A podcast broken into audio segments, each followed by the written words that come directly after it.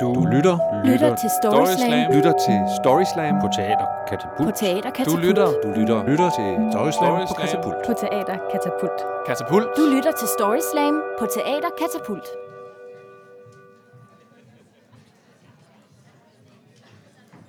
Nu tror jeg vist godt, vi kan blive enige om, at det er forår. Solen varmer så meget, som man et øjeblik tager jakken af, for så at tage den på igen. For det er vel det danske forår, vi snakker om her. Der kunne selvfølgelig snige sig en uventet snestorm ind lige pludselig. Hvem ved? Og det er lidt i det uventede, vi bevæger os i, i dette afsnit af Katapult Story Slam. Vi kender det alle, når man havner i en uventet situation. Og hvad gør man så? Tit så må man bare flyde med strømmen og holde hovedet oven vande. Okay, nu blev det måske lidt tungt, det var ikke meningen. Om lidt så skal du høre tre historier, der er optaget live på Teater Katapult i Aarhus. Og man skal som regel komme i god tid, hvis man vil have en god plads. Men bare rolig. Jeg har holdt en plads til dig, lige her. Det første levende lydbillede er Cecilie, der tidligere svømmer men det er altså på en træningslejr i Polen, at det uventede melder sig på banen. Jeg tror, det er bedst at lade hende fortælle historien selv. Her er Cecilie.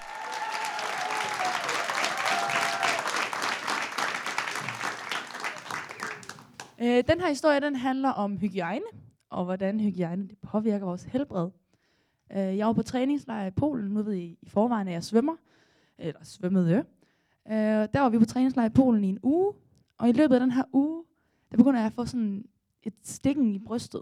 Og øh, jeg tænker ikke så meget over det, jeg tænker, okay, det er måske en muskel, der sidder i klemme. Jeg har faktisk prøvet det før.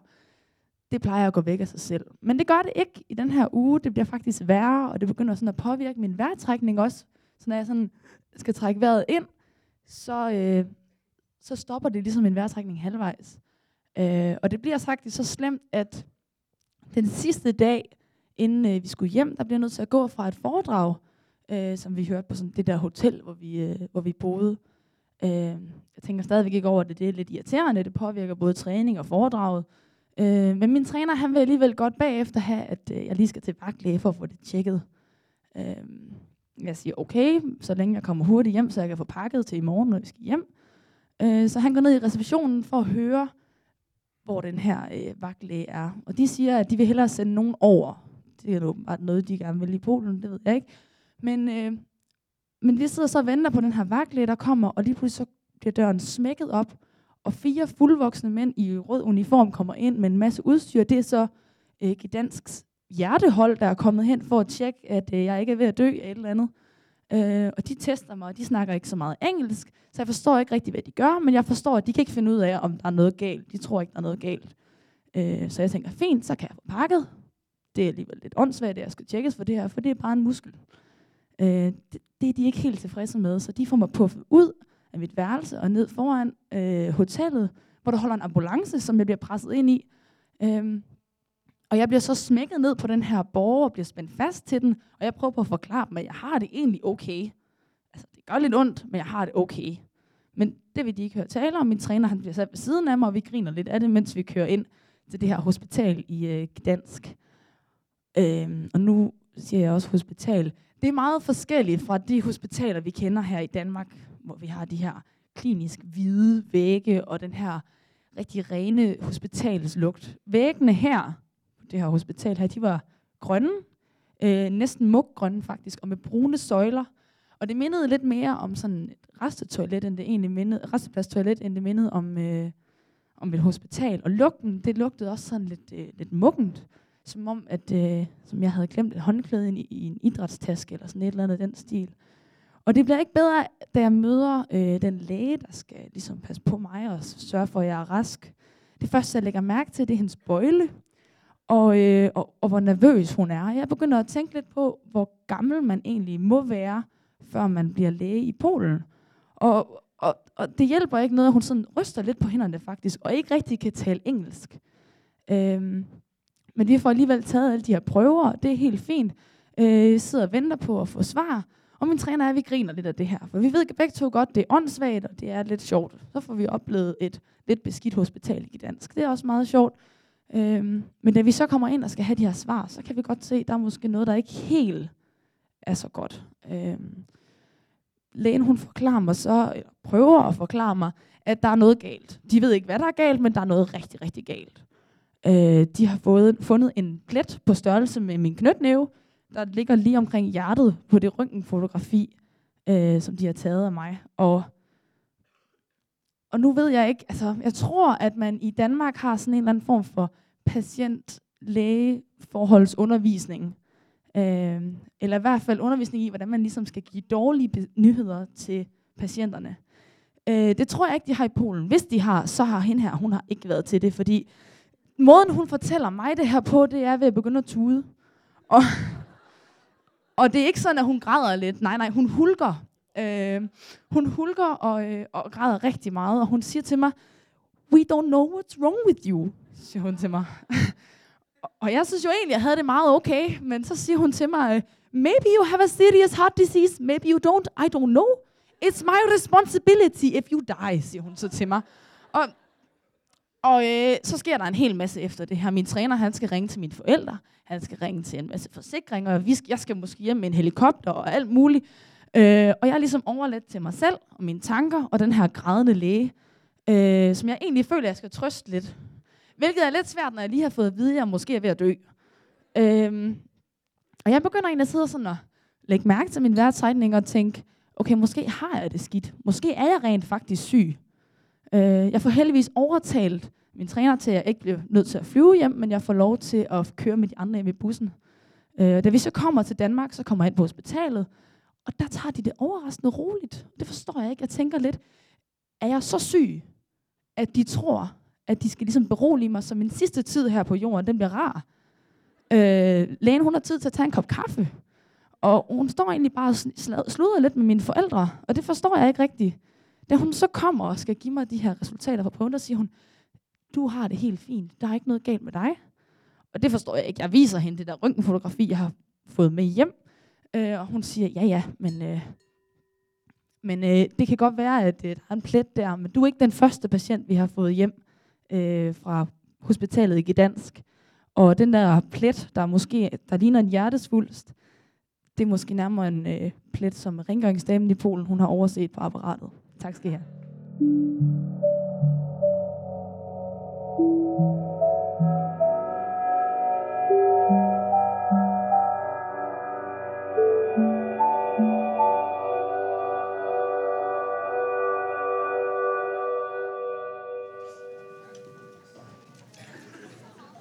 Fredag den 13. er en dato, der kan få det til at løbe koldt ned ad ryggen på enhver, der er en smule overtroisk. For os skeptikere, så kunne man måske fristes til at affeje det som pjat. Men efter at have hørt Gustavs historie, som du også skal lige om lidt, så er jeg ved at være knap så sikker på, at det ikke har noget på sig.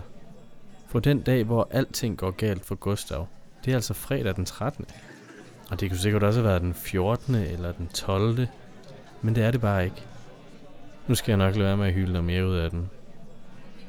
For det skal Gustavs historie nok gøre helt af sig selv.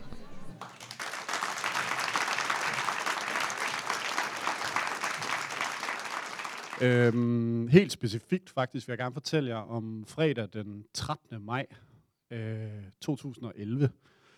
Det var en meget speciel dato i mit liv i hvert fald. Øh, det var sådan, at der var jeg også på min obligatoriske sabbatårs ud og se verden og opleve noget, og tilfældigvis var det faktisk også Mellemamerika. Øhm, helt specifikt, så boede jeg på en kakaoplantage i Costa Rica ude i en lille bitte flække, der hedder Mastertal, og ligger ude jamen, i det mest naturskønne område. Regnskov, rullende bakker, øh, I kender scenariet.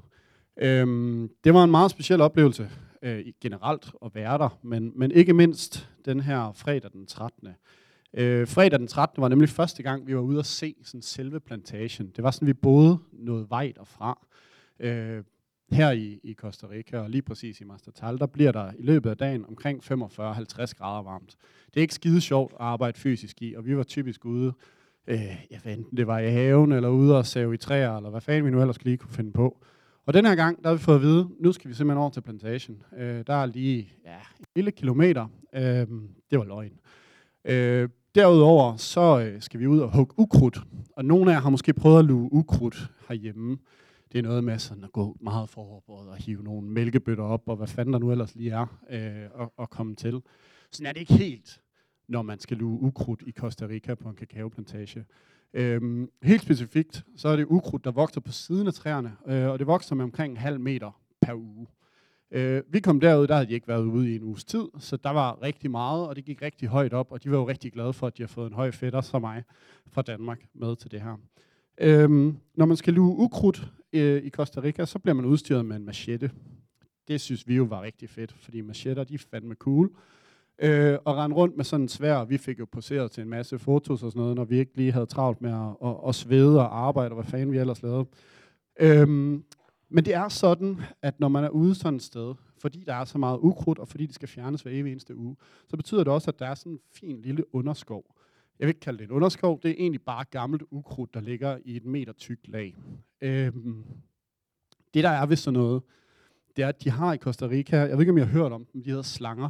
Øhm, slanger, de er faktisk pænt farlige. Øh, og især har de en i Costa Rica, der hedder en fløjlslange. Øh, det havde vi ikke lige fået at vide, inden vi tog derud. Vi havde godt fået at vide, hvis I ser en grøn slange hænge i træerne, så skal I holde jer væk. Jeg tænkte, det er fint nok. Altså, jeg har lange arme, så jeg kan jo bare kigge på træet, og så kan jeg stå og hugge lidt rundt om, og så går det hele sgu nok. Øhm, lidt ligesom dig, Maja, så havde jeg også været der i noget tid, og havde også regnet med, at nu bliver jeg flydende på spansk. Det gør jeg heller ikke. Øh, men jeg havde dog lært, at da den mørkløde fyr over til højre for mig, han simpelthen bare skriger ordet serpiente, så er det ikke skide godt. Øhm, i det han siger det, kan jeg godt se, at der er noget, der bevæger sig lige nede til højre for mig. Øh, op af det her, hvad hedder det, underskov, det her gamle ukrudt, der kigger en, øh, en ordentlig krabat af en fløjtslange. Lad os bare sige det på den måde. Jeg er fra Danmark. Jeg har ikke set så mange før. Jeg har engang set en død hugorm. Den gjorde mig ikke rigtig noget. Øhm, men jeg tænkte, fair nok, jeg bliver bare stående, så kan det være, at den ikke lægger mærke til mig. Det er åbenbart ikke sådan, man gør. Øh, i hvert fald kom den anden mørkløde fyr hen og rev mig væk fra den her slange og stillede sig foran den og begyndte at lave fakter. Det betyder, at den her slange, den holder øje med ham, fik jeg senere at vide, at det åbenbart er sådan, man gør. Mens mørkløde fyr nummer to, Cristiano, hvis vi endelig skal have navn på, han kommer flyvende hen, meget heroisk, øh, med sin machette og giver den her slange en ordentlig tur i halsen. Fint, den er rimelig død. Han træder lige på hovedet for at være sikker. Vi arbejder videre, lækkert, godt, mere ukrudt. Jeg er en lille smule bange herefter, øh, så jeg tager det måske sådan rimelig stille og roligt med det der skide ukrudt. Det kan godt være, at jeg drak lidt mere vand, end jeg egentlig huggede. Øhm, jeg beslutter mig dog på et tidspunkt for, at det, det er nok en god idé at komme i gang igen. Der er så bare det ved det, at når man arbejder i 40 graders varme, øh, så begynder man at svede. Og der er jeg ikke nogen undtagelse. Og nu sagde jeg før, at machetter de er ret fede. Øhm, men de er ikke så skide handy, når man har en arm, der er fuldstændig sølet ind i sved. Så jeg skal på et tidspunkt øh, hugge noget af det her ukrudt. Jeg starter, det går meget godt. Øh, på et tidspunkt, så vil jeg tage et sving for at ramme noget af det, og lægger så mærke til, at den her machete, den er sgu ikke i hånden på mig længere. Øhm, til gengæld, så råber faren, øh, hvad hedder det, går herren, han råber op over bag ved mig. Øhm, meget vredt råber han efter mig, kommer også hen og står og rusker lidt i mig. Det viser sig så, at den her machette, den er fløjet ud af hånden på mig, og jeg råd lige ind over skulderen på ham, og ind i et, i et hvad hedder det, træ lige ved siden af ham. Så godt, eller så langt, så godt. Igen, fredag den 13. Ikke? Det skal jo ske på et eller andet tidspunkt. Øhm, på vej hjem, der skal vi krydse en flod. Som sagt, der var ikke den her kilometer, de snakkede om. Det var meget kuperet terræn, og der var vel 3-4 kilometer. Øh, så vi tænker, flod, lækkert. Vi skal da have tøjet af, vi skal da bade. Det er da klart. Øhm, også fordi, at sådan noget flodvand derude, det bliver jo renset af stenene. Så det er super dejligt. Man kan hoppe i, man kan drikke, man kan uha, vi havde en fest. Øhm, mens vi er i det her vand, og Vicky, som er sådan vores tolk, kan vi sige, hun arbejder meget fast på den her gård, øh, jamen så bliver vi så enige om, at vi vil da gerne prøve sådan at svømme opad. Der kunne man sådan komme rundt om en kant, og så få at vide, at der var et vandfald deroppe. Vi kommer rundt om det her hjørne, øh, stadigvæk nede i vandet. Jeg tror, jeg har vel drukket en liter eller to igen. Det er meget varmt i Costa Rica. Og hvad skuer mit øje? Eller hvad skuer vores øjne? Oppe af floden, cirka 30 meter længere fremme, Der ligger en meget, meget død ko nede i vandet. Øhm, der er rigtig mange gribe sådan et sted, og de river hurtigt sådan en, en ko op. Så den her ko, den, nu har jeg ikke bedre ord end, end saftig. Øhm, og lad os bare sige, det var måske ikke lige den dag, man skulle have valgt til rent faktisk at, at drikke det her vand. Men nu vel, vi kommer op ret hurtigt og skynder os hjem.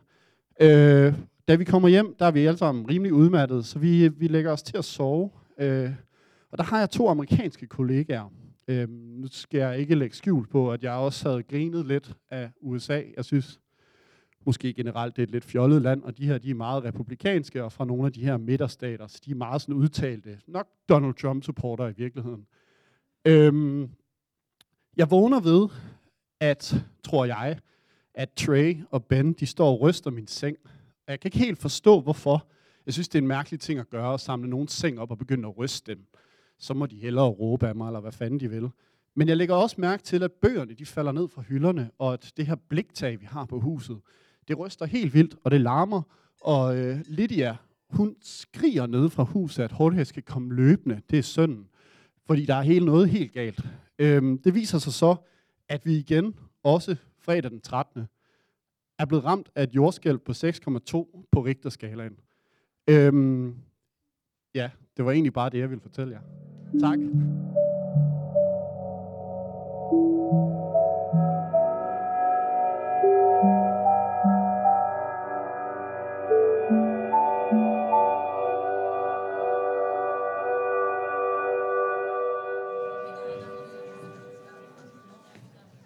Lige om lidt skal vi høre podcastens sidste historie.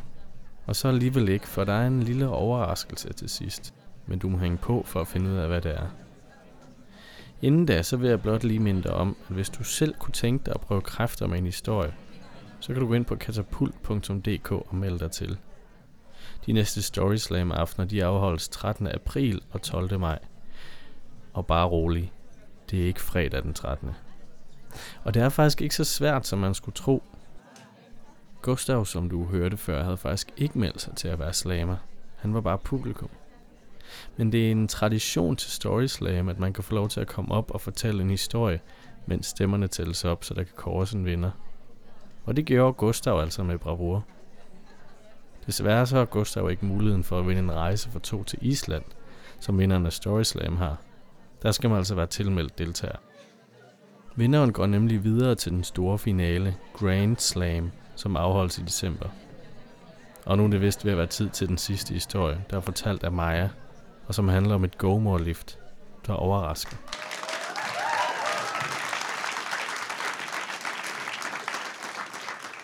Hej igen. Um, Udadtil, der øh, fortæller jeg gerne, at øh, jeg er helt vild med at møde nye mennesker og lære nye folk at kende. Um, I virkeligheden så er jeg faktisk lidt splittet på det punkt. Øh, jeg er sindssygt nysgerrig, men samtidig så er jeg faktisk også øh, helt vildt skeptisk.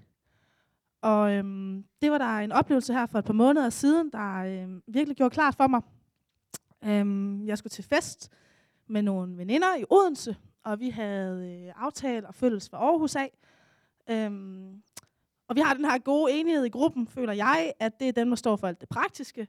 Og øh, jeg føler så, at jeg kan bidrage med den gode stemning. Og, øh, og sådan var det også den her gang. Jeg øh, tropper op på banegården, og øh, de har sørget for alkohol og soveposer, liggeunderlag. Og de har faktisk også sørget for vores lift.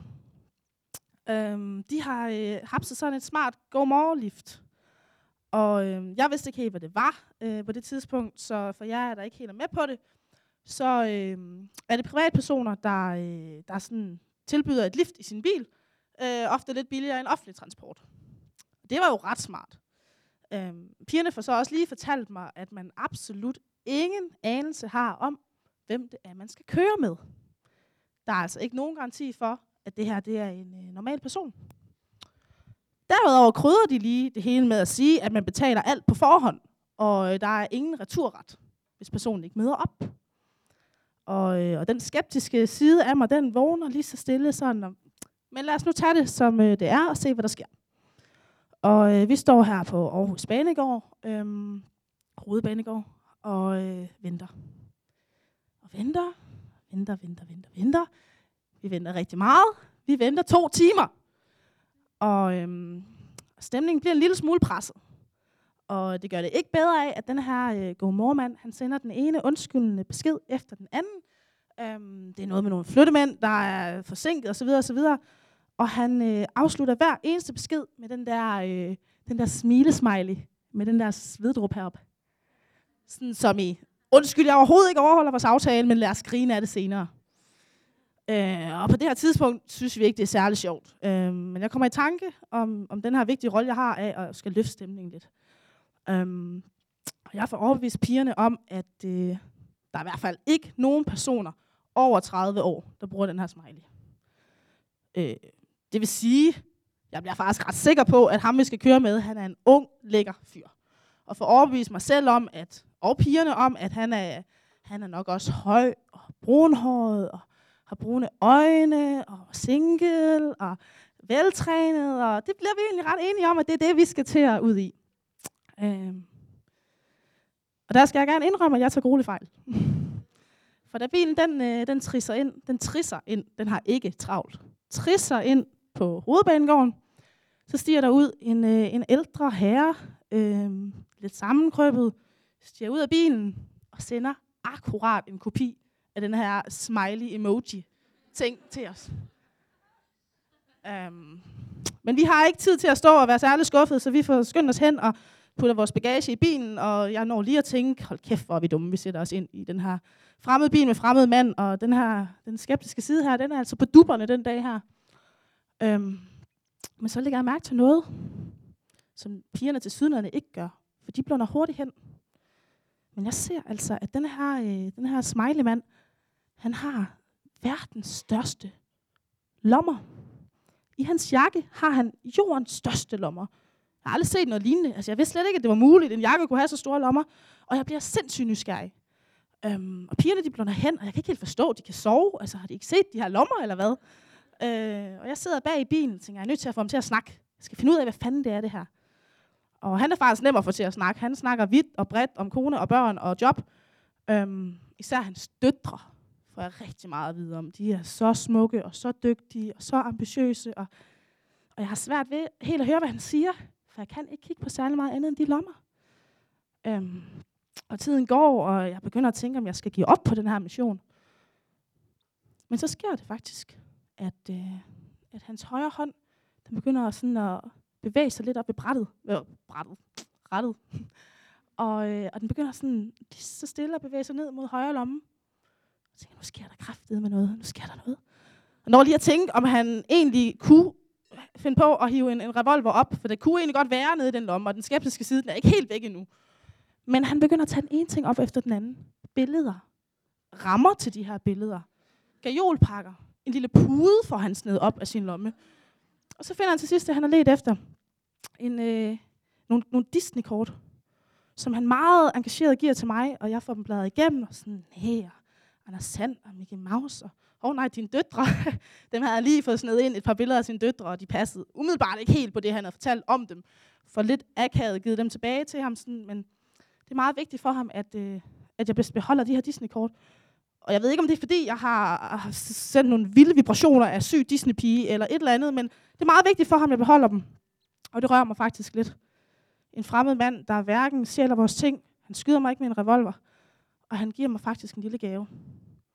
Han giver mig en ret stor oplevelse, og jeg er faktisk helt sikker på, at en ung, lækker fyr aldrig havde haft så store lommer.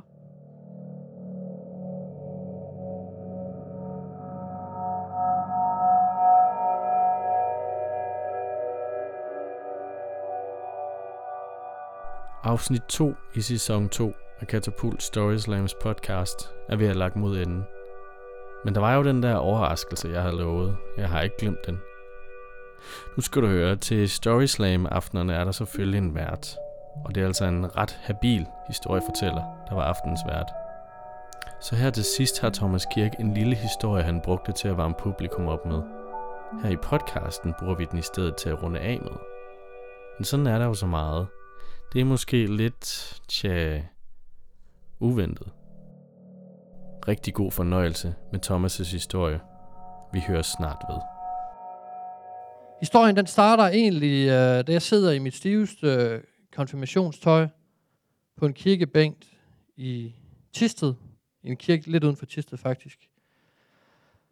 Og øh, jeg sidder sådan og læner mig lidt fremover. Jeg har sådan lidt ondt i min blære, og jeg begynder sådan at få sådan nogle tårer, der sådan løber lige stille, og jeg knapper lige den øverste knap i bukserne op, så det bliver lidt mere plads til blæren.